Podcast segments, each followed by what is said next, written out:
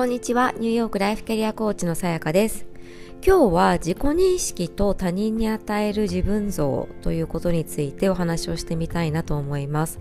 えっ、ー、と、どうしてこの話を話をしようと思ったかというとですね、あの、週末、まあ、娘の受験があって、で、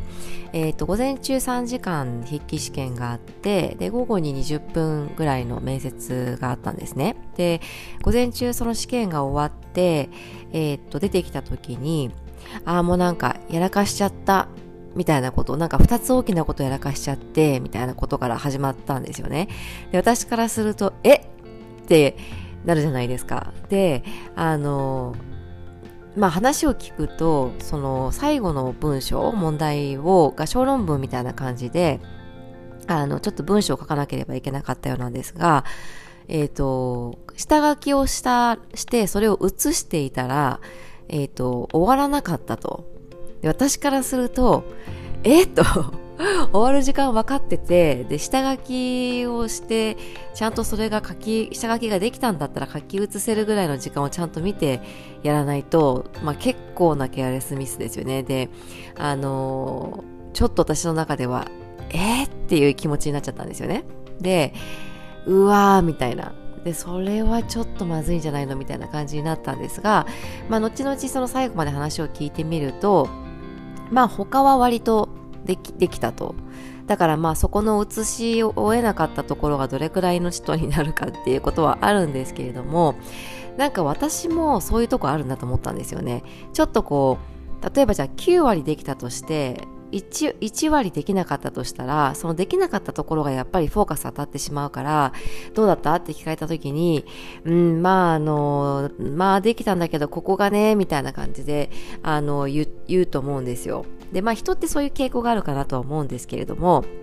でもそこを強調して一番最初に言うことによって相手に与える印象っていうのはすごく変わりますよね。でそれって人ってなかなかイメあのえっ、ー、と考えてないとかあんまりこう深く考えてないことがあるかもしれないけれどもあの私も多分その例えばお友達に話す時にいや娘の方が今英語に苦戦しているっていうのがすごく私の中であの悩みというか今抱えている課題としてあるのでそれがどうしても先に出てきてしまうんですけれどもでもできているところもたくさんあるんですよ。あの本人が思っている以上にできているし本人から伝え聞いている以上に実際に喋っているところを聞いたりとか書いてるところを見たりすると、まあ、できてるわけですよね。だけど、そのできないところにフォーカスが本人は言ってるし、言ってるから、私たちにもそのように伝わるし、私から伝える人たちにもそのように映ってしまうということですよね。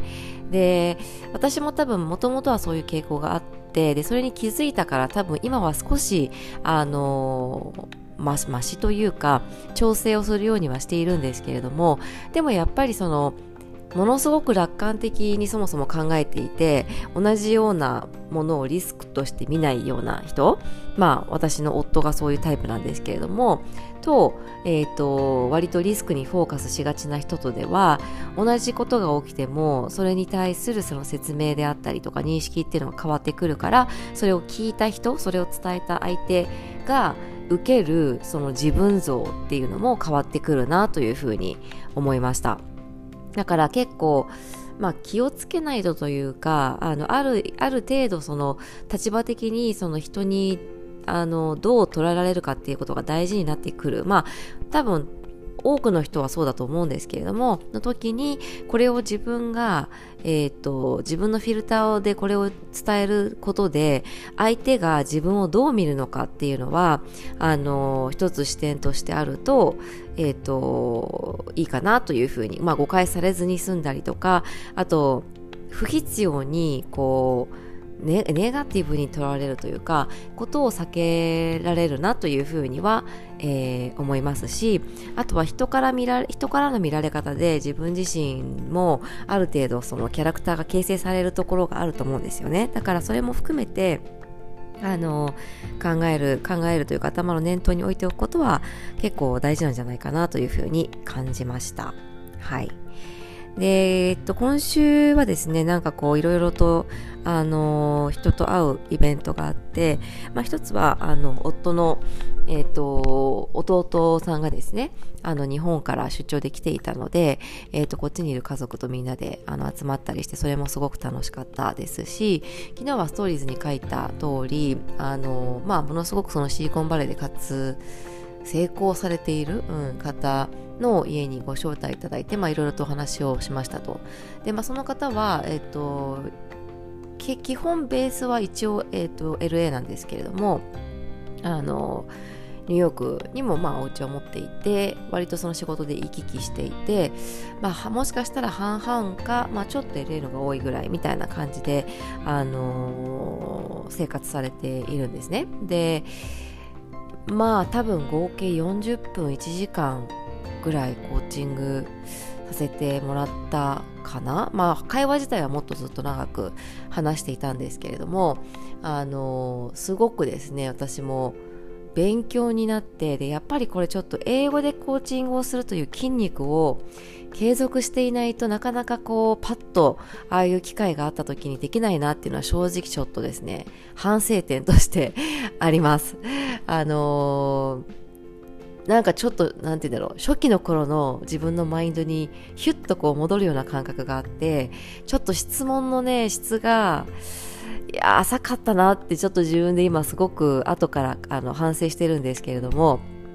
うん、だからちょっとマインドセットって大事だなというふうに思いました。ちょっとで、あの、コーチング自体は私は、まあ、の英語で学んでるので最初はずっと英語でコーチングしてたんですけれども今クライアントさんがほぼほぼ皆さんもあの日本語なのであのコーチングを英語でやる機会っていうのはほとんどなくてですねあの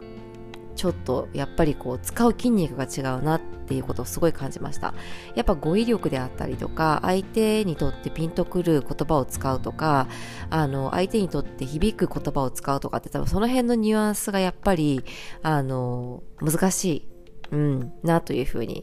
改めて感じたのであのまああのクライアントのその幅幅というかを、えーと、日本語が話さない人まで広げるっていうつもりは今のところないんですけれどもあのまあ、そういうこういうこういう時にこうパッと何て言うんでしょうあの相手の真髄をつくような質問ができるっていうのもすごくあのいいことだなと思ったのでちょっとそのあたりも今後は意識していきたいなと思います。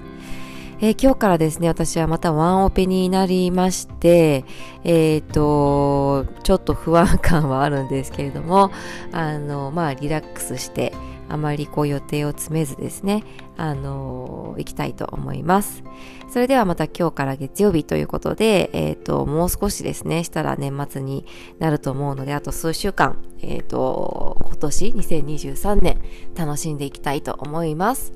それでは今日も最後まで聞いてくださってありがとうございました。また明日お会いしましょう。